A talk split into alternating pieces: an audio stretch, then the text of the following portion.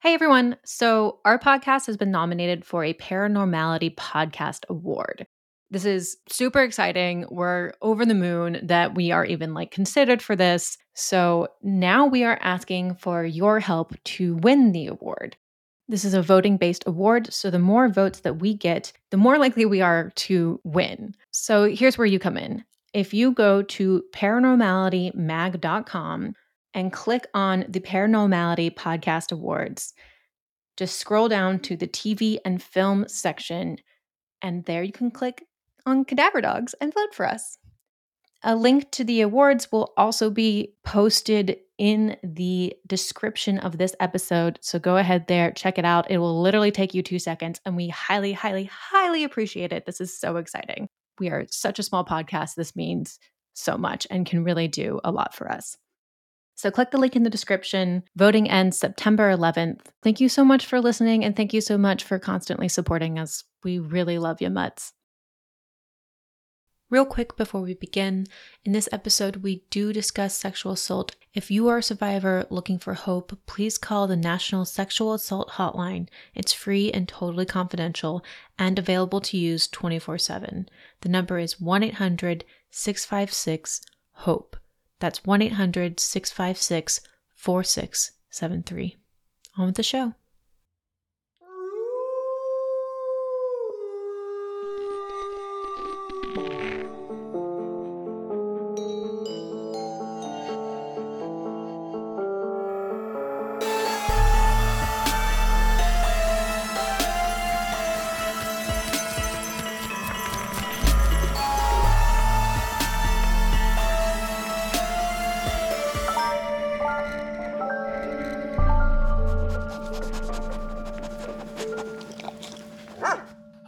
Welcome to Cadaver Dogs Podcast, my mating mutts. I'm Rob Pasercha. And I'm David B. Jacobs. And unfortunately, Devin Shepard will not be joining the Cadaver Dogs this week. Now, before mm. we get started, please follow us on all social media platforms. That's at Cadaver Dogs Pod on Facebook, Instagram, and eventually we're going to have a YouTube kind of thing going on.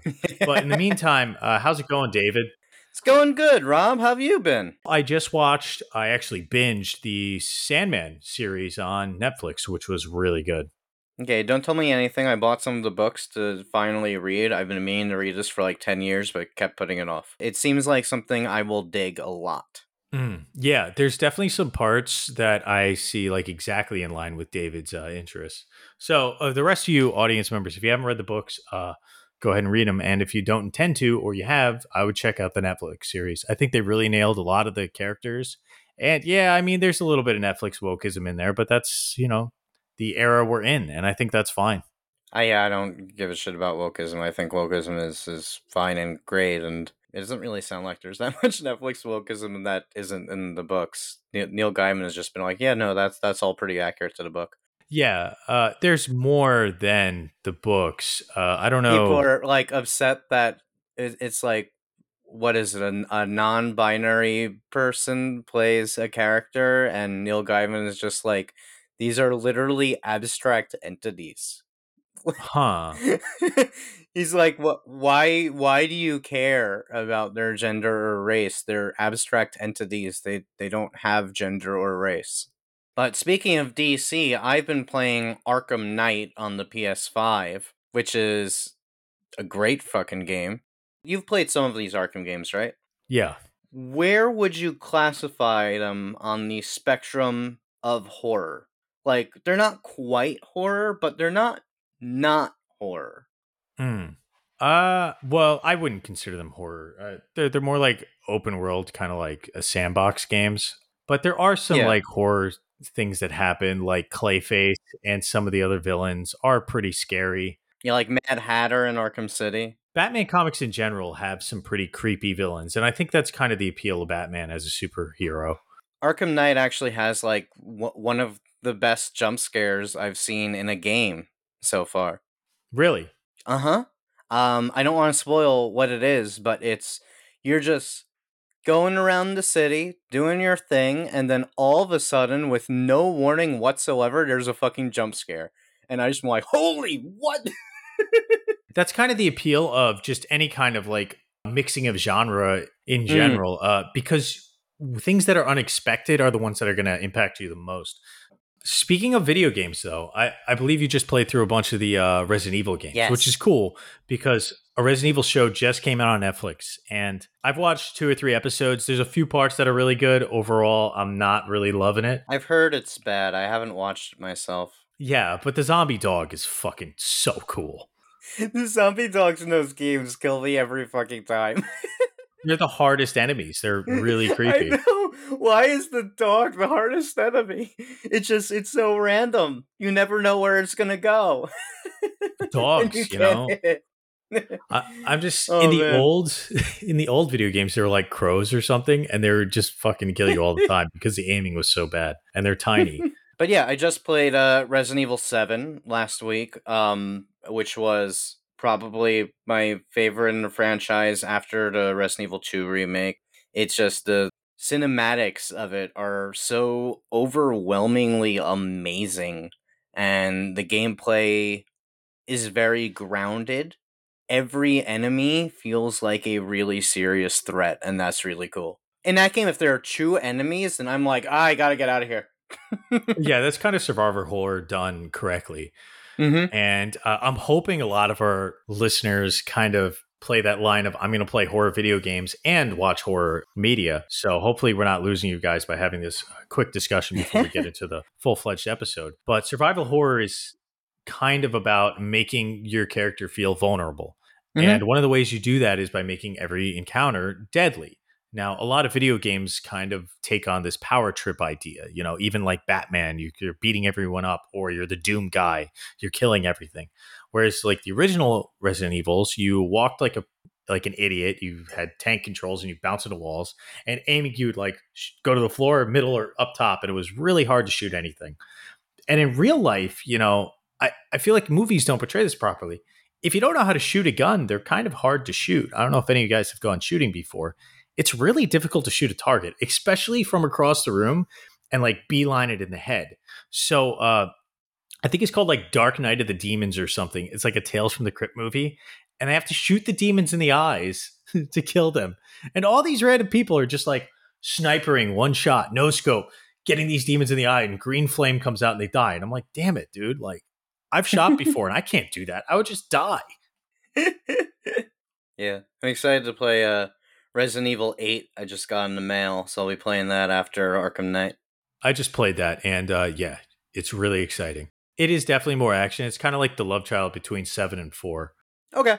Speaking of extreme violence, I'm going to kick it off this week with our uh, rundown of the first film, and this is a horror classic. It's an icon of horror. It has one of the greatest characters ever to come out of a franchise.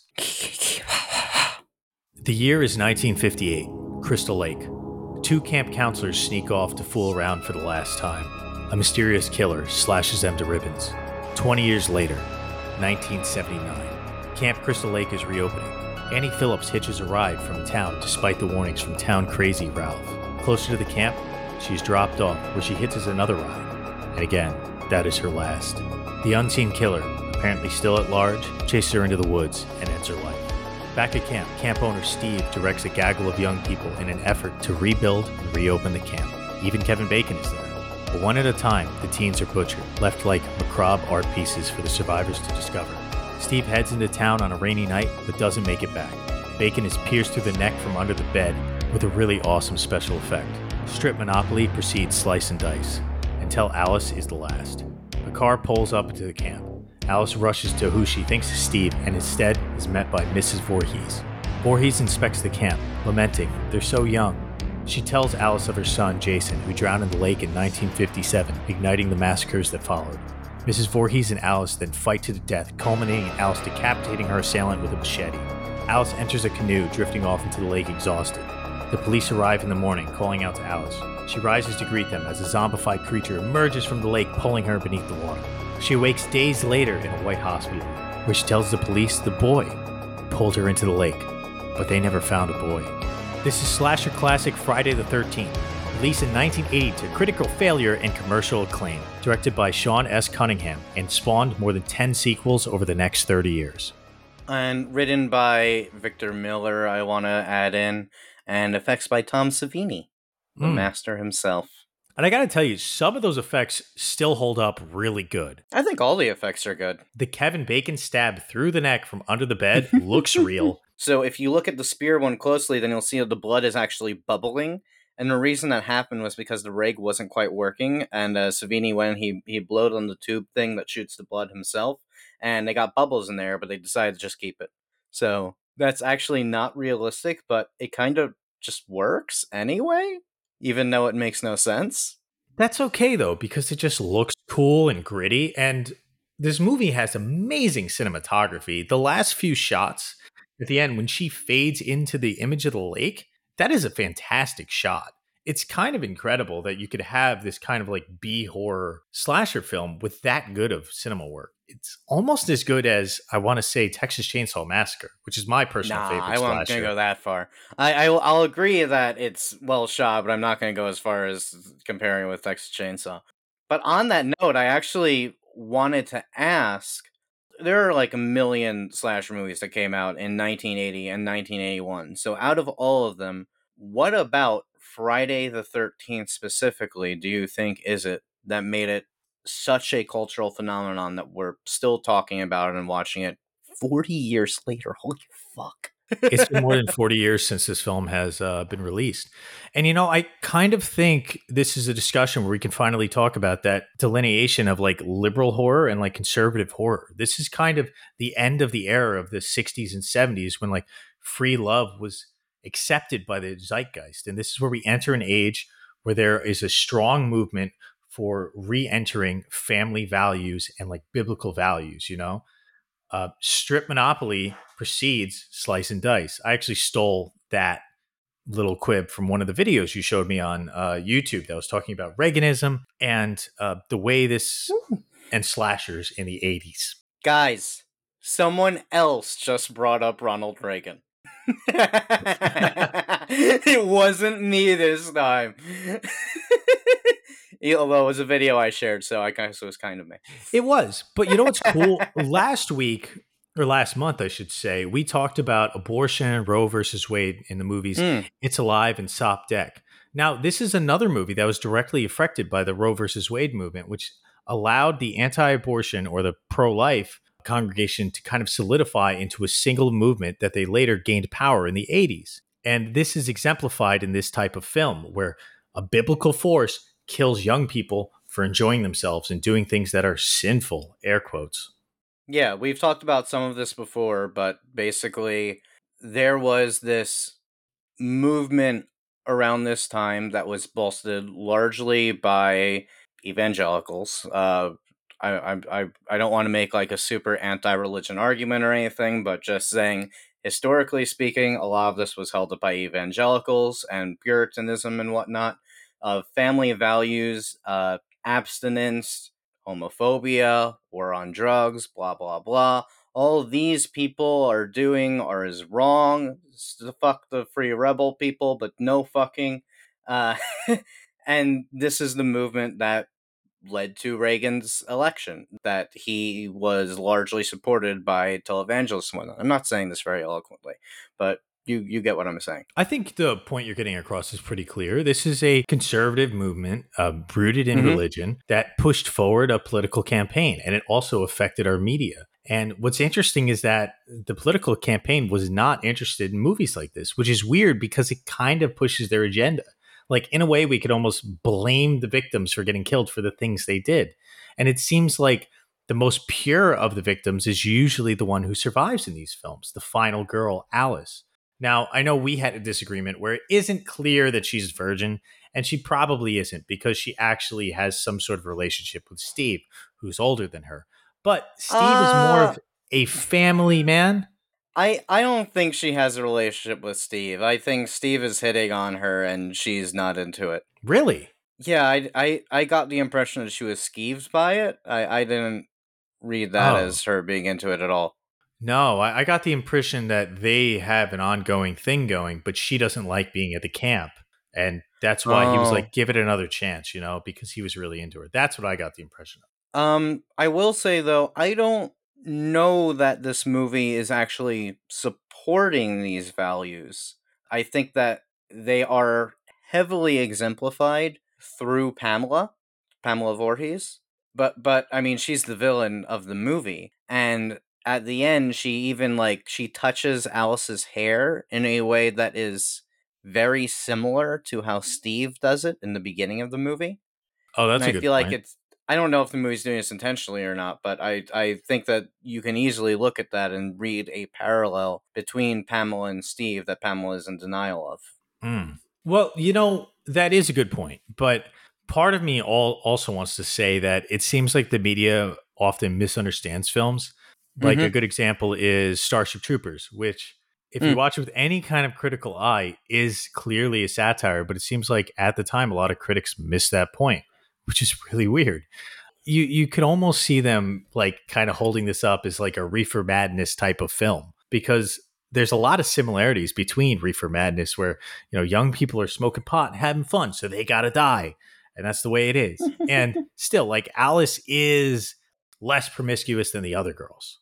You know she's less likely to get in cars with strangers she's less likely to have skeevy ideas she's less likely to sneak off and sleep with her boyfriend. So I am uncertain about this. I'm I'm kind of on the fence. I think that Alice Mhm. is not very fleshed out as a character. right she's a little bit I don't know what to make of her. Like I I, I don't think she has a lot of personality. I I think she's just the character who does the least stuff. But that doesn't mean she's not interested in this stuff. Like when Brenda says, "Let's play a strip poker," Alice is just like, "Hell yeah, let's play strip poker." I think that's a fair criticism of pretty much all the characters most of them are pretty one-dimensional Yeah. if they have any kind of dimension But I still like know what most of them want. Like I understand that that Marcy absolutely is into having sex actually just with her boyfriend. She doesn't show any interest in having sex with anyone other than her boyfriend, which is interesting yeah because you think of all these characters as super promiscuous, but most of them are also really monogamous. That's kind of the point. It's literally just like premarital sex. It's not sex with anyone. it's premarital not, sex. Not it's not extreme. Most of the things they're doing is pretty tame. Even the first 2 Mhm. people, I think they're unnamed characters who were killed in the 50s, and that precedes the Yep. uh, closing down of the camp. They're like doing sing alongs of really like cutesy songs as they sneak off to have like, you know, this like little like, ooh, I'm being bad while my parents are watching kind of like sex thing. And you're like, wait a minute, like, why do they deserve to die?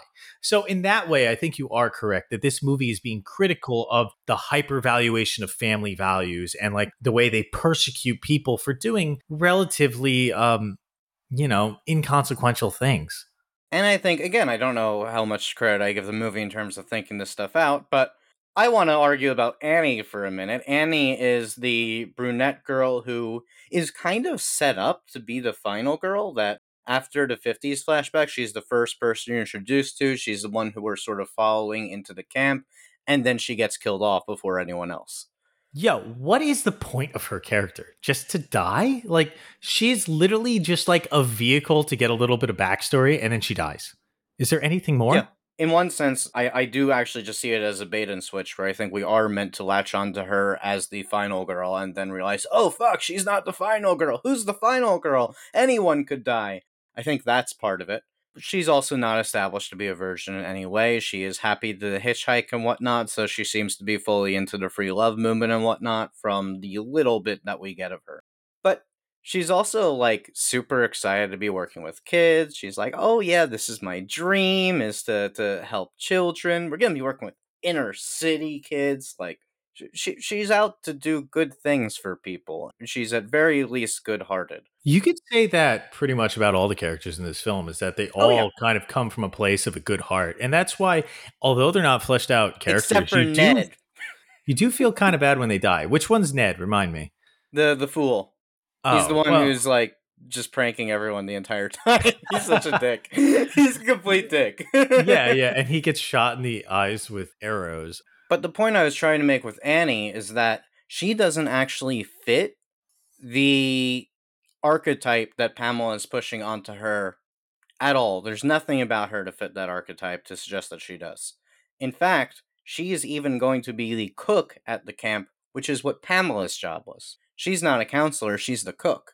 Oh. So you think that she kind of mirrors Pamela's uh, time as a teen, maybe because we it's never discussed like who's Jason Voorhees' father. That's true. I never even thought of that, but And- yeah, that's very true. Oh wow. and- And so Pamela Voorhees is kind of taking out her own hatred on herself for like not respecting the family values or whatever and like protecting her son and then taking it out on these teams. So there is a mirroring. And, and I like how you pointed that out with Annie because I didn't realize this cook thread, but she's probably very similar to Annie because you could argue that she went to this camp on her own. She also had a child, but there's there's no husband to speak of unless you think Ralph might be the husband or something. So the point I was actually getting at was that Pamela is basically scapegoating them and not paying attention to any of their individual humanity, but I like this point a lot more. so Pamela's own past what was basically Annie. She is Annie grown up. Mm-hmm. That she probably like yeah, you're right. We never I mean she's called Mrs. Voorhees, so we can assume she's married, maybe, but we don't know what happened to her dad. She's probably someone she met at the camp. It could be, yeah. It's never explained, um, to Yeah. my knowledge. Actually, she isn't even giving a first name in this film. I think we find out in like Jason Four. Oh, really? Is she not Yeah. called Pamela? Okay. No, no, she's Mrs. Voorhees. I think she finds out uh, the first name when we see her gravestone in like Friday the Thirteenth Four or something. Isn't that part two? Well, part two, we see her severed head, I think. It's been a Mhm. while since I watched all the early ones. These movies get so jumbled in my brain because I've seen them over the years, and there's so many of them. we only see Jason at the very end when he pops out of the water to pull uh, Alice into the lake. Which is itself an iconic shot. It looks awesome too. It's kind of weird in a movie because I, I, I I think in the terms of sequels, it's established that that was fully just a fantasy nightmare sequence, and it's not didn't really happen. But the movie itself seems to be ambiguous with it because then Alice is all like, "You didn't find him, so he's still there." It's like, "O- okay, It was genius to get a sequel. It makes perfect sense. He pops oh yeah, up, kills her. absolutely. It was a supernatural element that's hinted at. Yep. And in the sequel, he's still alive. Yeah, the implication is definitely that he just simply survived and was living in the woods for all these years. It's unclear if Pamela knew that or not. And watching the first one, it, it, it's believable to me that she had him this whole time, but is just saying that he died for the sake of making her argument, or Mhm. maybe even is just, I mean, she's completely bonkers. Uh, Very bizarre. Yeah, the second movie doesn't exactly make sense because I don't even think he's zombified. I think that's more of like a later iteration where he's a zombified. yeah, zombified. Zombified is part six. Yeah, and he's kind of like a like a demon later on in the series. I think at nine he possesses people. Yeah, that one's dumb. yeah I, I, I didn't even finish that one honestly. That's that's the worst one in the series by far. It's so bad. While we're on the topic of final girls, I mean, wh- what do you think of Alice as a final girl? I, I kind of feel like, I, I guess I said this earlier, most of the characters just are kind of one dimensional. So I feel like she's passable. She looks good as the final girl. I mean, they're all one dimensional, but she's zero dimensional. I don't know what she is. I don't understand her character. I, I don't know what she wants or anything about her. I, I think her entire personality is just her wardrobe. Uh, yeah, I, I think they were trying to go for she's like the odd duck in this group. Like she doesn't want to be there. She's talking about leaving. She has the older boyfriend. Like she isn't one of them. I think there's a distinction between her and the other characters that they're trying to go through, but they don't do a very good job of establishing. Maybe that that it is possible that that is the case. Yeah. And hence to the theme of Final Girls, which I mean, Friday the 13th is like the poster child of. Since she's not like them, she's more deserving of life, which is kind of this idea that, you know, sex is kind of sin, right? If you engage in sex and drugs, you deserve to die, hence the Reaganism. It also might be a modern perspective thing because, again, if her entire personality is her wardrobe, basically she's dressed very tomboyish. She has like a very short, short hair. In modern lens, that just looks like, oh, she's very independent and free minded. But back then, it might have been like, oh, she's one of the boys. She doesn't do that stuff. Maybe. I don't know if I would call her one of the boys, but I would definitely say that she's less sexualized than the other characters. She is less sexualized, but it doesn't mean she's less interested in sex. I don't know. It's it's hard to pin. Well, I mean, uh, since we're not getting any more, that's what we have to go off of. So I think like Yeah. the way the characters look is what we have to assume they are, since there's not much more. Like Kevin Bacon's character, uh, what the fuck does he do? He fucks. He's he's a guy who fucks and can fix an engine. I mean, that's that's it. Then he dies. He listens to Marcy talk about her dream. Hmm.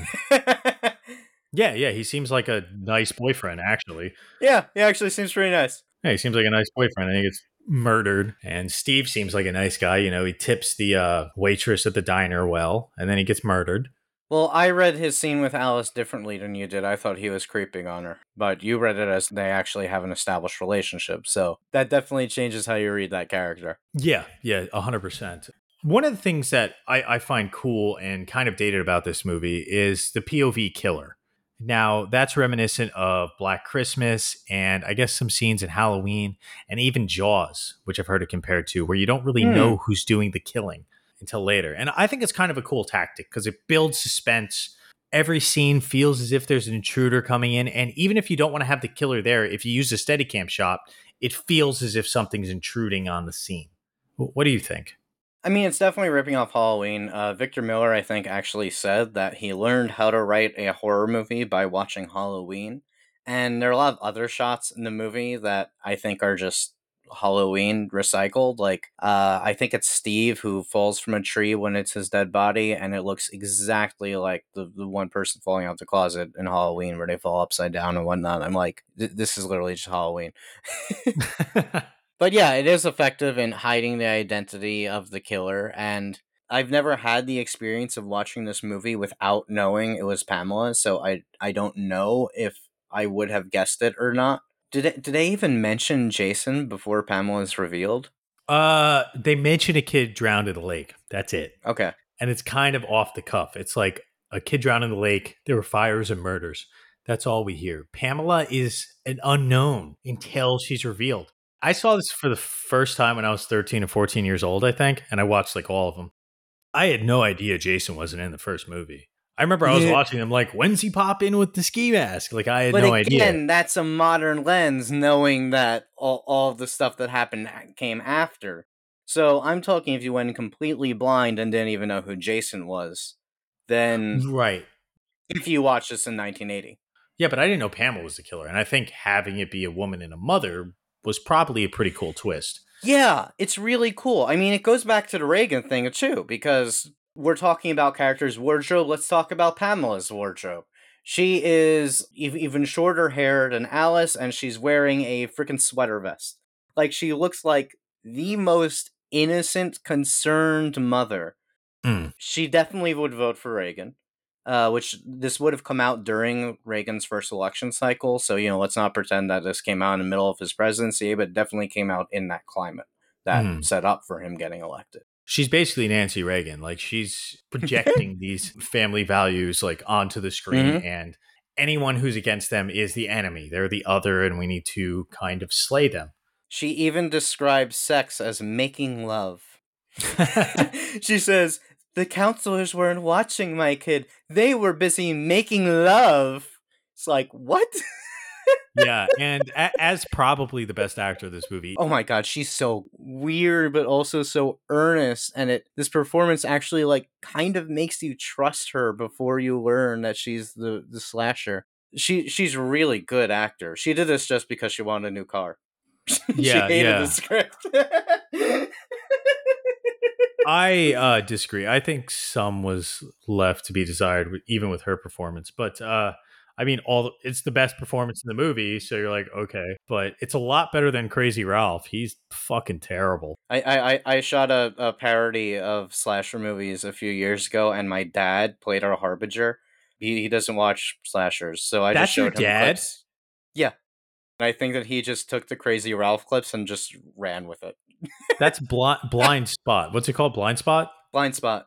Yeah, yeah. Blind, that movie's fucking hilarious. Very funny. Devin's in Thank the you. movie too, which is great. She is. My my dad says, "Don't you know these woods are abandoned?" And then Devin looks at him and she goes, "Why are these woods so abandoned?" And it's the stupidest line. It shouldn't be funny, but but Devin is hilarious. But but you know what's cool about Pamela? Like she is a Nancy Reagan type character. But if we look deeper beneath the layers, she's pretending because she was there. There's no father in the mix, and she was a uh, a cook at the camp. Like, what's her deal? But that's that's a lot of Reaganites. Not all Reaganites, but I feel like I mean there's this trope which I wasn't around during the time, so I don't know how true it is, but the old parable is that uh they're all the free love people and then they grew up and they voted for Reagan. Yeah, yeah, but I think this movie is actually commenting on that, uh, maybe subconsciously because it's kind of a superficial script, but it's saying that these people who are pretending to be holier than thou, they're like kind of bloodthirsty at the end of the Yeah. day, and that was true of the administration that was selling crack cocaine to fund foreign wars and you know allowing the AIDS epidemic to kill people that they deemed not fit to save. It was, I think, it's kind of uh, enlightening and spot on. I love your take that Annie becomes Pamela, and I guess that'll kind of bring us into our next movie. It really does. And this next film, I think, compares protagonist and antagonist even better Hmm. than Friday the 13th. David, uh, give us the uh, plot summary. 1979, again, this time in Texas. The home video market is booming, and six people seek to seize the opportunity for profit by making an independent film. To be specific, a porno. They rent out the guest house on a small farm owned by an elderly couple and film their movie in what they believe to be in secret. Crewing the movie is a couple just out of film school, RJ and Lorraine. RJ is excited to bring a cinematic lens to this eh, genre, which so often lacks it. But as Lorraine, aka Church Mouse, watches the porn with judging eyes, something shifts. And for reasons we'll no doubt get into, she suddenly asks to be in the movie. RJ is not happy about being forced to film his girlfriend have sex with another man and abandons the film, running right into Pearl, is the old woman who lives in the house. As her husband Howard explains, she gets confused. It happens sometimes after dark. But she's not possessed or anything like that. She's just really sad that she doesn't get to have sex anymore. She misses the days when she was special. Now, stalking these porn stars, she sees something special in Maxine. Probably because they're played by the same actor. Entranced, Pearl goes about making moves toward Maxine, yearning for the days when she was young. And so, when RJ flees the shoot and encounters Pearl in the driveway, she asks him to look at her the way he looked at them. But he doesn't want to. He's grossed out by her. So she kills him. I mean, this is a horror movie. Where do you think we were going with it?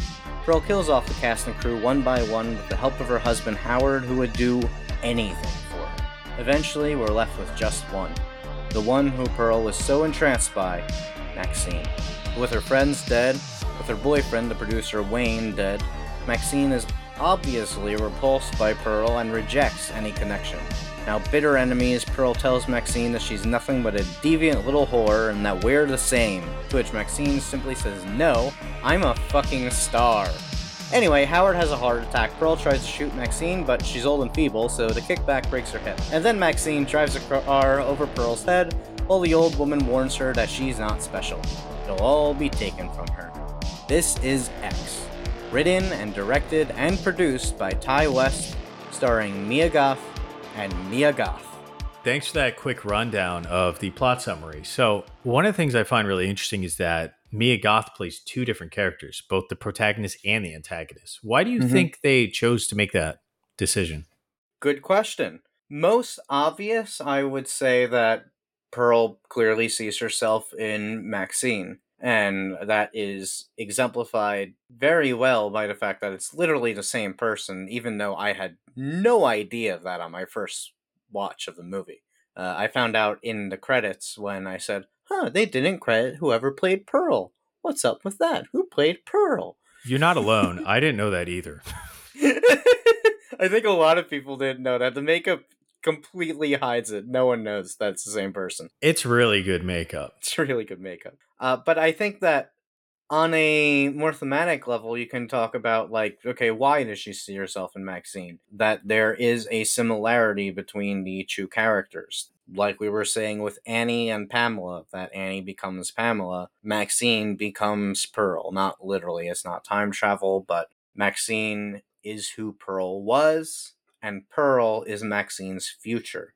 There's some cool shots that play off of this, like when Pearl is watching Maxine have sex, it, it match cuts as though Pearl is also having sex in the same position. Hmm. And this isn't just now cutting back and forth between the two characters, it's also cutting back and forth between Mia Goth as a young person versus Mia Goth as an old person. We're all gonna be old. George Romero said in his movie The Amusement Park, someday you too will be old. And I saw my reflection in the snow covered hills till the landside brought me down.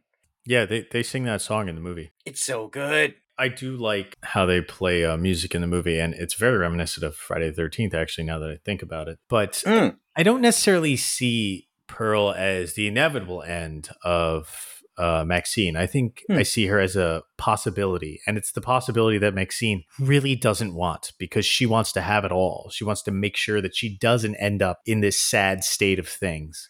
And I think it's being kind of critical of the way the youth viewed the elderly at that time period. And maybe And now. even today. Yeah. there's definitely this running theme where like uh, Wayne is the producer and Maxine's boyfriend. He keeps reminding her like you're special, you're special, you're special. And then at the end of the movie, Pearl tells her you're not special. Uses those exact words. and Pearl keeps talking about how like oh I thought I was special too. right. She's like, You're just like me. And Maxine's like, No, you're not. I'm not just like you. I am way fucking better. That's why I'm going to drive over your face with this car. Her head explodes. That part was cool. I like how she broke her hip too. We were just talking about how hard it is to shoot things, and the other thing with shooting things is that there's kickback. And Hmm. if you're old and you're not expecting that kickback from a fucking shotgun, But yeah, like depending on the caliber, a shotgun, for instance, does have a lot of kickback on your arm. Mhm. I think the movie is a little over the top at blowing her off her feet through a doorway. But I mean, she's she's like a hundred years old. How the fuck old are these people supposed to be? They're literally like walking skin sacks. They look so fucking old. I mean, the makeup is definitely a little bit exaggerated. I think she looks more realistic than he does, but I also I'm fine with them being a bit exaggerated and over the top because I think that adds to the movie. I mean, the the younger characters are so repulsed by them, so I Yeah. like that it is an exaggerated version of old age. Oh yeah, it's like squishy. Like you can feel like the hanging like papery skin and how gross and squishy it feels, and that definitely adds to the horror fact. But it's also like part of me just felt a little guilty uh, looking at old people and being repulsed because in general, like old people don't make me feel repulsed. I'm kind of almost drawn to old people because I had such a relationship with my grandparents that I don't have that like ew kind of effect. But it does a really good job of making me feel gross and ew It wants you to feel gross about it, but then it also wants you to question why you feel so gross about it. because they made gross makeup. It's not because they're old. right. what, what else did you have to say about the uh, comparisons to these two characters? About how one is like the potential of losing everything that you hold valuable? Because Maxine measures her worth through her physical ability on screen, right? It's not about her brain, it's about her acting potential and her sexuality. And those are the things that Pearl also measures her value by. And I, I think the movie is not necessarily making a very nuanced statement about sexual value in women. and men. Definitely favoring on the women. I mean, it's Yeah. clearly intentional that all the men die first so that all the women are saved for later and get to keep that dynamic alive for longer. But I mean, they have like literally they sit down and have an entire conversation about the ethics of sex. Yeah, kind. It's I I wouldn't say it's a very interesting conversation because like the characters don't really bring anything to highlight. It, it's kind of a juvenile conversation, really. Uh, they're just like we can fuck anything and it doesn't mean anything and blah blah blah. And it, it literally they watch it destroy a relationship like five minutes later. I don't think you can just divorce feelings from the physical act. I think the physical act is intertwined with our biological stimuli and our emotional psyche. I think anytime you engage in that kind of activity, some sort of part of you is interacting on that wavelength. And we see that happen with Lorraine and RJ's character. What they did to RJ was pretty fucked up.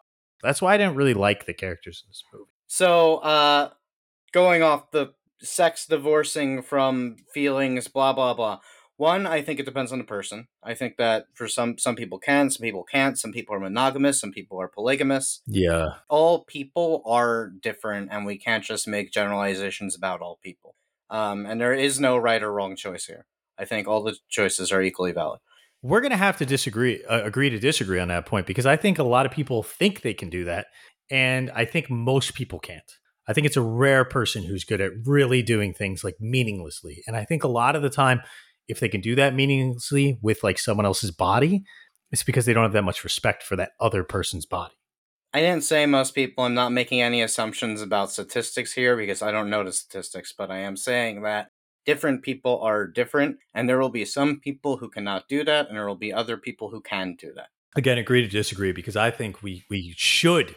I think we should make the assumption that most people can't do that. Because I think if we make the assumption that it's very varied and anyone can do it and maybe we should try it, you're probably going to have a lot of people with hurt feelings. That's a slippery slope. I feel like it, it it, gets very much into shaming polygamy if you ride that to its truest, which I'm not saying is what you're doing. I'm mm. saying that it is that slippery slope, and I don't want to make any assumptions. Yeah, I'm, I'm just uh, I'm I'm trying to say with caution, you know, not yeah. necessarily with shame.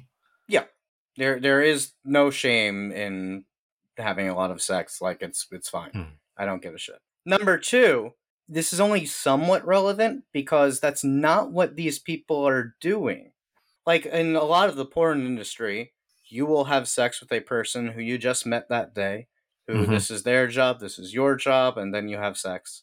And theoretically, it's all consensual. Sometimes it's a little shadier than that, but in theory, it's all consensual. There's nothing wrong with pornography in its essence. There are issues in the industry that we're not going to get into right now because it's not important. What's different in this movie is that it is a troupe of actors who work exclusively together. Bobby Lynn and Jackson are literally in a committed relationship, and they're having sex with each other on screen. Jackson also has sex with the other women in the troupe, who they all know and are familiar with. Like it's they're not having sex with strangers, they're having sex with each other. Can we really say they exclusively do with each other? We can say that they're exclusively doing with their, each other on this movie. And what is uh, Maxine's boyfriend's name? Wayne, the producer. Wayne. Uh, it seems to me that Wayne's character in this movie doesn't have very much respect for Maxine as an actual person. He's kind of viewing her as like a cash cow. Wayne and, sucks. Yeah, he's like kind of an asshole. And and he's the one kind of like touting this idea that you can just like divorce yourself from sex and blah blah blah. And that's why he like talks RJ into shooting the scene, which, you know, I would just say RJ is being like a complete bitch and he gets totally cuckolded in the scene by doing it. Like you're the director. You should just be like, no. So the difference here again is in it's it's it's basically in consent, really, that when like these people are they are at least somewhat open where they are saying, okay, you can have sex with this person when it's part of the job, blah blah blah. Lorraine and RJ have not had that conversation. They are not in an open relationship. They are in a monogamous relationship. And RJ does not handle it well when Lorraine wants to do other stuff that he kind of just starts to get super possessive over her, but also like no, yeah, he's right to be upset. Like she he, she's essentially cheating on him and making him film it. Yeah, no, it's terrible. It's completely degrading. He's cuckolded in the worst sense of the word. Everything he does up until he agrees to do it is right.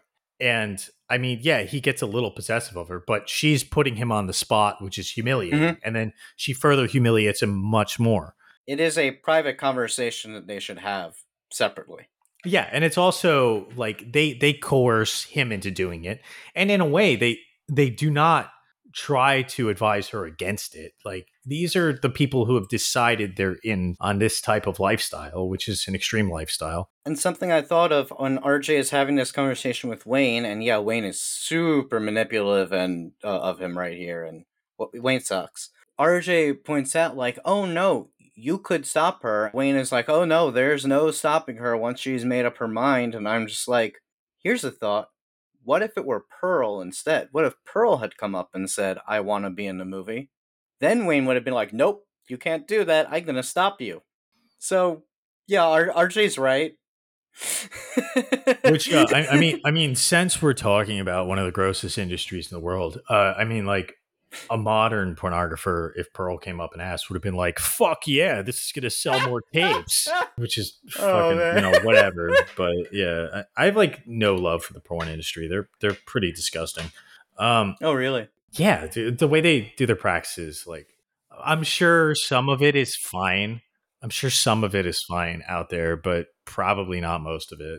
You should watch the movie Pleasure about a a young porn star. Yeah. Fantastic movie. It's very nuanced. It is I, I would describe it as sex positive and I would say that it, it kind of backs up a lot of my views where it, it it's there's nothing wrong with porn in theory but there are issues in the industry that pleasure absolutely addresses and gets into and there's Yeah. some very fucked up stuff that happens in that movie just don't don't don't watch it in any situation where your parents might walk in because they will be confused Yeah, yeah. I think that that's, that's that might be a little obvious, but I mean, also if you're interested in the the porn industry, you could watch Hot Girls Wanted, which used to be on Netflix, which talks about kind of like lower end porn and like the way they kind of manipulate girls to get into there and the kind of practices they do, which are pretty fucked up. And then also, if you want to watch like uh, maybe one of the other extremes, you can watch Rocco, which is like he's one of the uh, main porn stars of the modern era, and you know he's just a complete fucking egomaniac. I mean, the guy's comparing himself to Jesus Christ while he's fucking two girls at the same time. This is not. it's probably not a healthy lifestyle. I, I meant to say this before we were comparing the characters. Uh, I, I guess I was wrong because there's a lot of direct comparisons between Howard's character and Kid Cudi with Jackson Hole in the Hmm. movie because they're both Marines, and the one Mm. guy fucks all the time. The other guy's like, my heart's gonna go if I fuck. You know, so there's th- that jealousy exists with both the characters. That's interesting. I like that. Like Jackson and Bobby Lynn, I think are that those those are Kid Cudi and Brittany Snow's characters. I I feel like they are pretty sex positive in like a way that th- their their relationship seems fairly healthy. Like I don't think we're given any red flags from them like we are given with Wayne and Maxine or with Mhm. RJ and Lorraine, where Lorraine seems to maybe want more than RJ uh, is interested in giving. Not, not even that he can't give it, just that it's not something he's interested in, that she's interested in. And there, there might be some repression issues there that they would need to deal with separately. And then Wayne is just really possessive of Maxine. Bobby Lynn and Jackson seem pretty healthy. Yeah, I I would argue probably not, but I mean, we don't really know. Uh, we don't know anything about their lives outside of this movie, except that you know he feels like he's the man because he's in this these types of movies, and she's she enjoys the movies too. It's pretty obvious, but uh, that she's using this as a means to an end, which is like a materialistic end. Whereas Maxine wants to be the like star. She wants to be a sexual icon. And that's Hmm. why Pearl is so drawn to her because the thing that's missing in her life is the thing that defines this other woman's life. And they're also psycho murderers, just fucking cuz.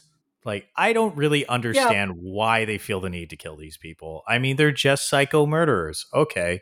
well, it's implied that there's some rape going on. With who, who's raping who? Pearlist.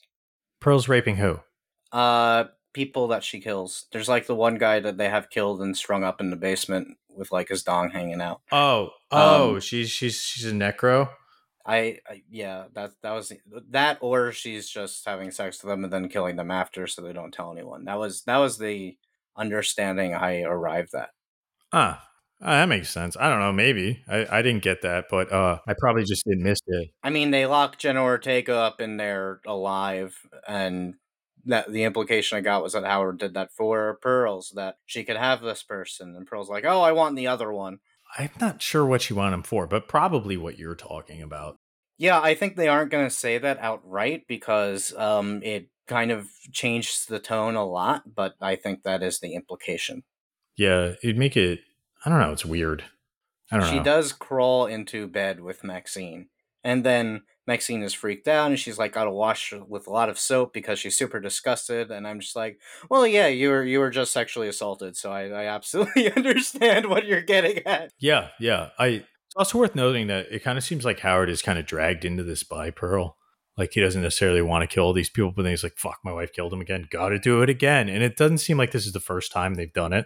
It's not the first time they don't. I mean, again, they have the guy strung up in there, but I think they've been doing this for a long, long time. We might find out because we're getting a prequel to the movie apparently next month. Really? This month. oh, I didn't know that. This is a very timely episode to be doing because uh, this is dropping in September, and Pearl is coming out a few weeks after this drops. Okay. So I got a question about both the films. It seems like X is like more sex positive. Would you think that Friday the 13th is kind of like under the surface? Yeah, this is a question that I wanted to ask. I think it's talked largely about an X and maybe a little bit in Friday the 13th, but do, do you think these movies are arguing that sex is a means to make you happy? Huh. Well, I would say that X, for instance, uh, doesn't view sex in a positive lens, actually. It seems like it's everyone's undoing. And it seems like people are using it for a means other than uh, coupling or gaining connection with other people or even just like pleasure. Like, pretty much no one is fucking to fuck except for Jackson Hole. And his is about like feeling like the man, kind of, you know? We also have to mention like the movie I think takes place in the 70s when like overt racism was a little bit more prevalent than it is today. 79, same year as Friday the 13th is set. Right. So like him feeling like the man banging these white girls like is something that most guys in his position probably aren't doing.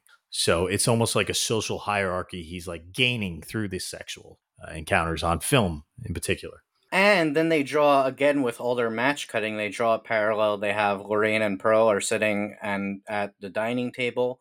Match cut with uh, Bobby Lynn and Jackson sitting at the table during their scene. And Bobby mm-hmm. Lynn gets up and whispers into Jackson's ear, like, "Oh, come with me before Daddy gets home." And then because it's a match cut, it draws this idea that what's happening in the porno is what Pearl wants to do that this is Pearl's fantasy. Yeah, Pearl's trying to live out a fantasy. It's critical of trying to live out these fantasies in real life, I think. I also, I mean, part of it is I really don't think this is an extremely well thought out film. Um, I don't think any of Ti West's movies are super well thought out thematically. So there's kind of a lot of ideas, and I don't know if they all coalesce in like a neatly tied off bow, but it is interesting. I think they do. I think in some ways they raise more questions than they answer necessarily, but I don't think that's a problem. Like, it's definitely asking about can sex make you happy, but I don't think it's reaching a definitive answer necessarily. Mm. But I would argue that no one is happy but well obviously it's a horror movie so no one's happy but no one seems like they're even like gaining happiness through this. Like there's a director trying to turn like a smut movie like into something greater and it seems like by doing that it's it's almost saying that's like a futile endeavor which is too bad because there are films of that era that are quite good that are smut or whatever. And he backpedals the moment it becomes someone he knows. Well not exactly. I mean like there are plenty of things that you think are awesome but you don't want you know your significant yeah. other to do you know like I, i'm a huge enthusiast of like ufc but like my best friend was going to do it and I knew he would get fucked up, I'd be like, don't do that. You know? yeah. It's like, you know, I could be like a race car driver and be like, don't want my wife to fucking do it. You know, that, that doesn't mean you're being a hypocrite at all. You know, you could be a cameraman for porn. It doesn't mean you want your girlfriend to do it. I, I don't think there's any conflict there. I actually love Lorraine's character. I find her so interesting. They they call her Church Mouse, so she's closer to the virginal stereotype than any of the other characters in the movie. Um, even though she's not, she's in a monogamous mm-hmm. relationship, but she is closer to that stereotype. Uh, but she's not the final girl. And when she sees all this porn stuff, she's like, "Oh, I kind of want to do that. Actually, I kind of feel like all this repression is bad for me." And I think that maybe that's where the movie nuances its argument that it's not just saying that like yes the sex isn't necessarily making any of the characters happy. I do not get the impression that maxine is happy for this life she's chosen. But lorraine's also not happy for not choosing it. That in some ways maybe it's just that neither of these approaches is good. That it's putting too we're all putting too much weight on sex maybe. Maybe. I don't know. If it's making a, a claim like that i i do think it's making statements about like how we value people through sex and maybe that definitely is kind of broken. Like, for instance, like Howard is taking on this air of like prudishness because he's trying to steer his wife away from it, not necessarily hmm. because mm. he finds anything wrong with sex, just that he's incapable of giving it to her, like physically, yeah. which is not wrong. Like, he'll die if he bangs her, which ends up sort of happening. Like, he has a heart attack yeah. probably because of the extreme stress of the situation, not just because he blew his load. I think Lorraine, to me, just acts so much like a teenage girl. Like she acts like girls I've dated in high school and problems people I've spoken to, you know, that kind of like rashness to their decision making, the allure of things. Like being in pornographic movies, I think, is alluring to both sexes or, or any kind of sex, whatever gender thing you have going on. There's an allure to being exhibitionist. Yeah, of course. Who hasn't thought about it? Everybody. Yeah. but what's also interesting is that then the movie further twists this idea that they've been calling Lorraine Church Mouse the whole time. Now she's not. Now she's part of the movie. And then we later find out that actually Maxine is the church mouse. Wait, wait, how's Maxine the church mouse?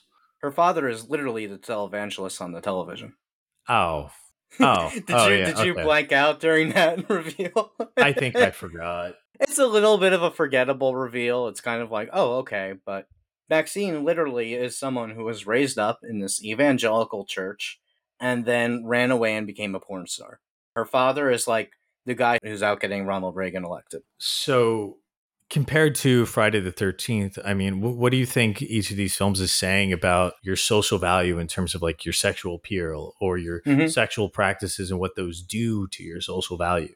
Because a lot of people have argued that Friday the 13th, uh, at least the villain from the villain's perspective, they're punishing people for engaging in sexual activity and thus their social value diminishes.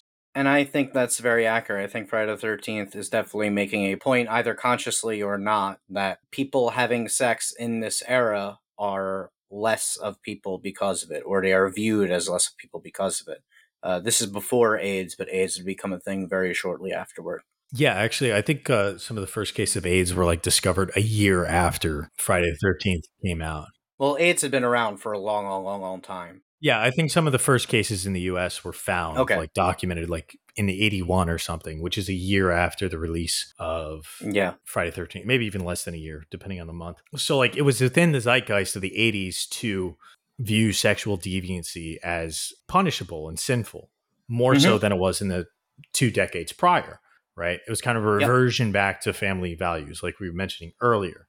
And X, I think, is doing this much less subtly than Friday the 13th, if it is in there, uh, like we stated, that a lot of these prudish people who are Reaganites or whoever are actually just covering up their real sexual desires to put on an air Oh. for some sort of effect, right? I don't know because I don't. I don't think that Pearl and Howard are argued as Reaganites. The main Reaganite in the movie would be Maxine's father, who we only see on the television. Yes, but they come across as prudish. That's my point. That Reaganites and prudish people, not necessarily Reaganites, but Okay. they're putting on this air of prudishness for the effect it creates. Now, the effect theirs is creating is to try to calm Pearl down because Howard will die if he bangs her. But for the like the televangelist, he's doing that to gain more followers and thus more money and social credit, et cetera, et cetera. That underneath the surface, like this animalistic urge to propagate through sex is something that most people feel. And to cover it up is probably negative. And I think even the repression they're feeling is part of what, well, I don't know. Pamela Voorhees has a few different things going on. Like hers is vengeance for her son. And the other thematic element is kind of on top of the character rather than formed from the character. X explicitly states that repression is bad, whether or not you think that's what the movie is saying, that's what some of the characters say. And then we're given an example of that through Lorraine, who winds up acting out and going way too far. But then we're also it also then throws in this question of okay, but what about people who who can't have sex, like Howard and Pearl, and what does it say about them? And it it it almost where in Friday the Thirteenth the sexual hierarchy is if you have sex you are less of a person. In X, it takes all these people who at least want to have sex and shows that if they can't, then they're less of a person. That flips the dynamic on its head where now the old people are the disposable ones who society doesn't give a shit about. Mm, that's a really good point. I guess I, I can ask you the same question that we asked about Pamela Voorhees is like, do you find Pearl and Howard sympathetic characters? I, for one, do. I do too, which is weird because Pearl's a fucking rapist murderer, but I'm really sympathetic to her. Yeah, me too. Because like that character, everything barring the murder and kidnapping and rape potential rape and whatnot. Like she's super sympathetic. Like she's just someone who used to have this valuation and she's lost it. She's so sad and miserable. I know, and I feel bad for Howard too. Like because at the end of the day, he's really looking out for his wife. Mhm. And in a way, I'm almost more sympathetic to him because he's really looking out for his wife. We were talking about like slashers versus neo slashers, and Friday the 13th, like, is the slasher formula. It is the epitome of what a slasher movie is, and they're all kind of like based on that. Um, at least the typical ones like Sleepaway Camp. I, I mean, even honestly, like Black Christmas, even though it predates it, is basically Friday the 13th. X is so fucking close to this slasher formula. I almost want to say it's a slasher rather than a neo slasher. Although it flips some of the themes on its head, it's not like a scream, you know? It's Uh, so people have never heard the term neo slasher. Can you explain what that means? A neo slasher is kind of just like the next generation of slasher films. It usually means that it tweaks the formula in some way. So a neo slasher would be like Jason X, slasher in space. Uh, and there's usually a slash in there. Like literally, there's like neo dash slasher slash sci fi, or like a satire like Scream, which would be neo slasher satire. Um, but since X is pretty much just the formula of a slasher, almost in the same way of like I know what you did last summer. I mean, are they really Neo? I the only difference I think is like time. They just came out later. Do you think that it's really done much to change the formula of slashers in the way that Friday the 13th did? Uh, I think it's oversimplifying things a lot. X is made with the tropes of slashers in mind, and it is aware of tropes and how people have responded to tropes. It came out after uh, Men, Women, and Chainsaws was written, so it's clearly aware of all these things and playing off them intentionally. It's not just people having sex, people are making a porno. And Mhm. it does a lot to humanize the characters and to add nuance. No one in this movie is one dimensional. I, I think it's it's a lot more complex than Friday the Thirteenth, at least on the surface. I, I there's when we're talk when we're analyzing Friday the Thirteenth, we're talking a lot about the political context around it. When we're analyzing X, we're talking a lot about the nuance within the movie. I think that's a fair criticism, um, especially since it seems like the script for X is, has more layers. I guess, like, do you think it's really changed the slasher formula? Do you think this is just like the new slasher? Because if you just increase the budget, the kills, the et cetera, et cetera of a slasher, does it really change the essence of being a slasher? Because, you know, if you talk about Scream, like that is a neo slasher satire, you know, because it satirizes what is in there. This plays into like the whole thing about noir versus neo noir. And for a long Right. time, I was always asking like, what? Why even make a difference? And what was eventually explained to me is that uh, neo noir is always made knowing it's a noir. That noir was like basically just a grouping of different movies that were made in the same time period and saying, oh, look at all these tropes that they have in common. Mm. And then neo noir is we know that that's what we're doing now. Let's do that. And to some extent, I think even when X conforms to the slasher formula, it's doing so intentionally. It's not doing so because this is what's popular right now. It's doing so because it said, what if we actually just do things the way they did in the 80s? It changes a lot to me that X is not made because this is a commercially viable genre right now. Like it, it it's it's very aware of itself. Yeah. Um, so I think it's fair. But what's cool is like a lot of neo noirs are like neo noir slash sci-fi or neo neo slasher slash comedy like a Club Dread or something, or neo noir slash satire like Scream. I think that X rests really comfortably in just a neo slasher, if not just a slasher film. So real fast, I just want to give one shout out to a YouTube video that inspired a lot of my direction, at least for this. It's called Ronald Reagan, American Slasher. Of course, Ronald Reagan has it. And it's by Renegade Cut. Uh, we'll link it in the description. It's a really good video. I think that channel is actually more about politics than about movie analysis, but they sometimes do so through analysis Mhm. of culture. And this one talks largely about slashers, but especially about Friday the 13th and how they relate to Reaganism and that era of the 80s. And it's a really good video, and I strongly recommend it. I watched that video too, and I really enjoyed it, and it was very enlightening. Hmm. So now it's time for my favorite part of the show, which is the review section. In this section, we review each film on a one through four bone rating system with half bones in between. So, David, starting us off, what do you think of Friday the 13th? Friday the 13th is okay. I mostly respect it for the cultural influence that has and its place in horror history. I enjoy the sequels more, especially the later sequels when they get very, very silly. this first one, I think, takes itself a little bit too seriously and is a little bit dull and just kind of boring. Um, I like Pamela a lot. In some ways, I think she's even more interesting than Jason, but there's just not enough for her to hold the movie. And so many of the kills are off screen. I forgot about that. Like, why? The entire appeal of the movie is watching the kills. Why are half of them off screen? I really like the score a lot. And Pamela is great, but it's just so boring and hard to get through. I'm torn between one and a half and two. I'm sorry, I was just really bored. I'm gonna give it one and a half. Oh God, the horror classics. The diehards are not going to be happy with their review score. Um, they're not going to be that happy with mine. I, I gotta tell. I think this entire series like threads between one and a half and two and a half bones. Yeah. Uh, one of the best things about it is the cover. That iconic cover of the silhouette with Hmm. Camp Crystal Lake in the within the body of the silhouette is so fucking cool. and and it's worth noting that the guy who uh, did the score did the score for pretty much all of the movies. I felt like this movie had a lot of good suspense. And it's really not fair knowing the twist before you watch it because all the kills happen off screen because there is a mystery unveiling, but it wasn't done super good because we don't get the story of Jason until after the fact. If we had the story of Jason, you're like, Jason's doing these killings, then you find out it's actually his mother. I'd be like, holy shit. See, like Yeah. as a fan of the series, the first time I saw it, that's what happened. That really got me. I thought it was Jason the whole time. And then I found out it's a mother. It's like, whoa, what the fuck? But that unveil isn't in the movie. That's just in the fan base. Scream spoiled it for me.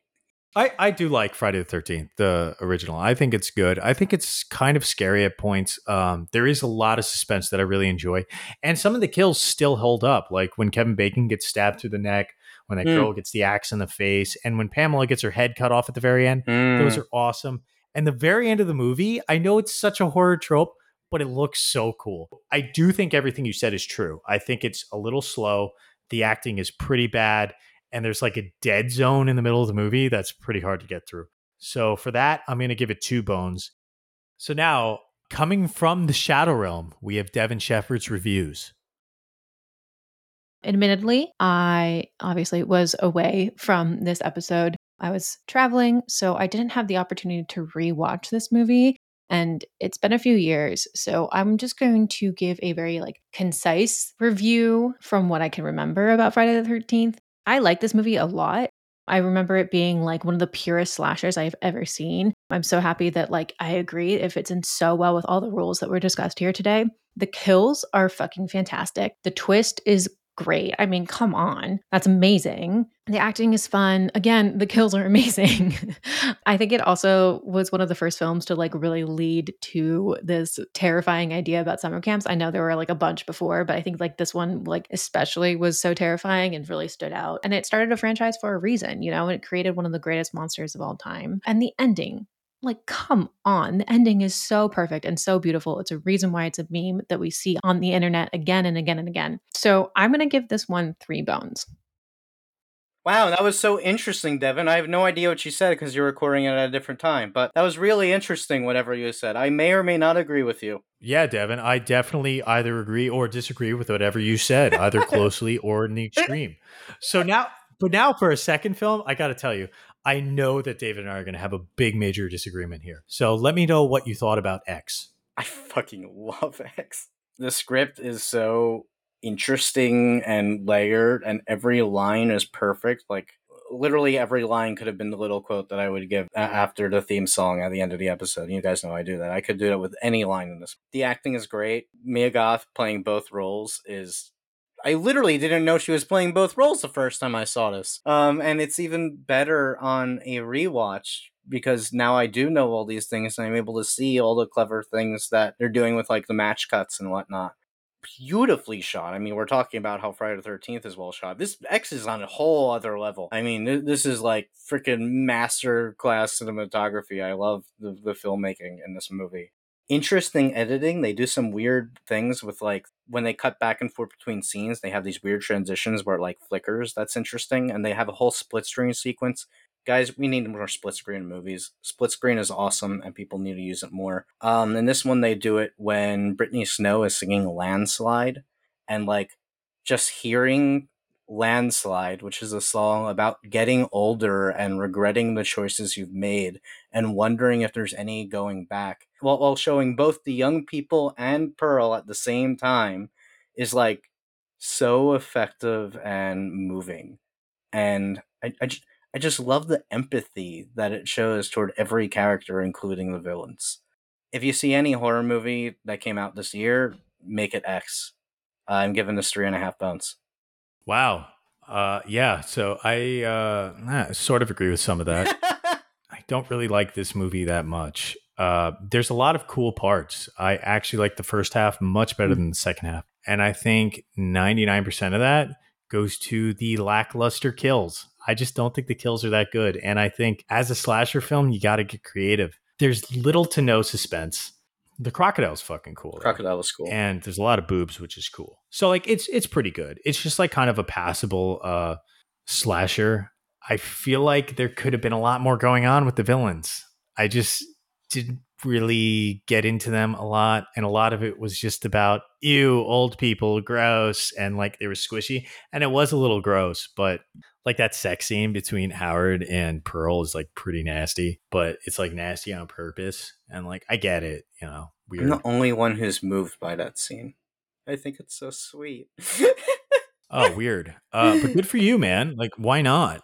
I just feel like there was a lot more they could have done with this movie, and it's too bad they didn't go there. And also, I just think it should have been more extreme. I felt like it was way too tame for my taste. It's a movie X about people doing a porno in a farm where the two the owners kill each other. I wanted a lot more blood and guts, and I think some of the kills in Friday Thirteenth are better than the kills in X, which is inexcusable.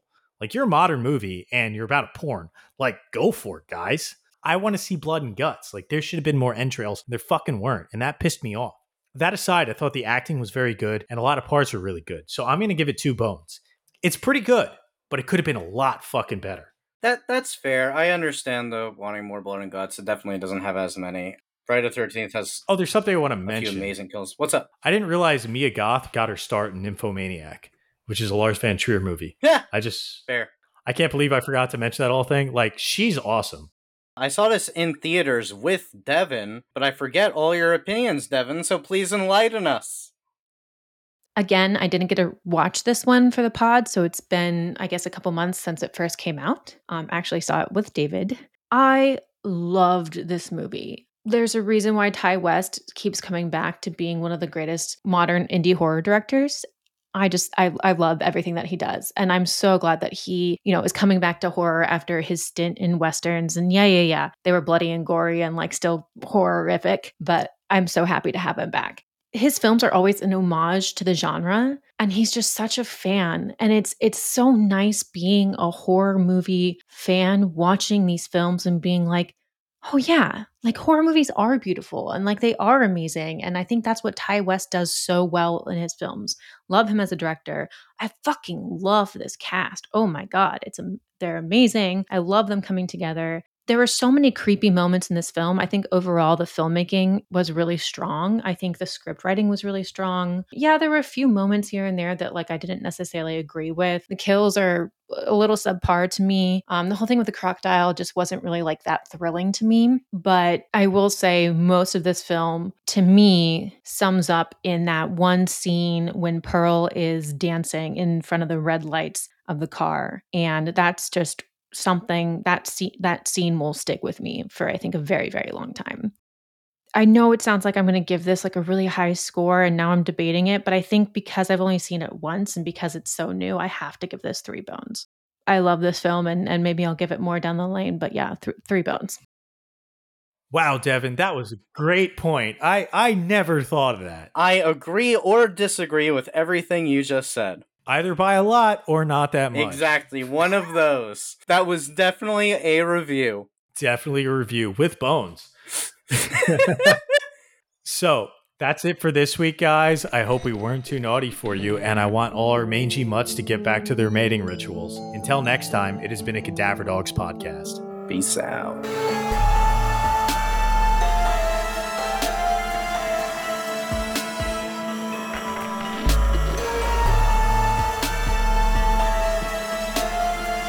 His name was Jason.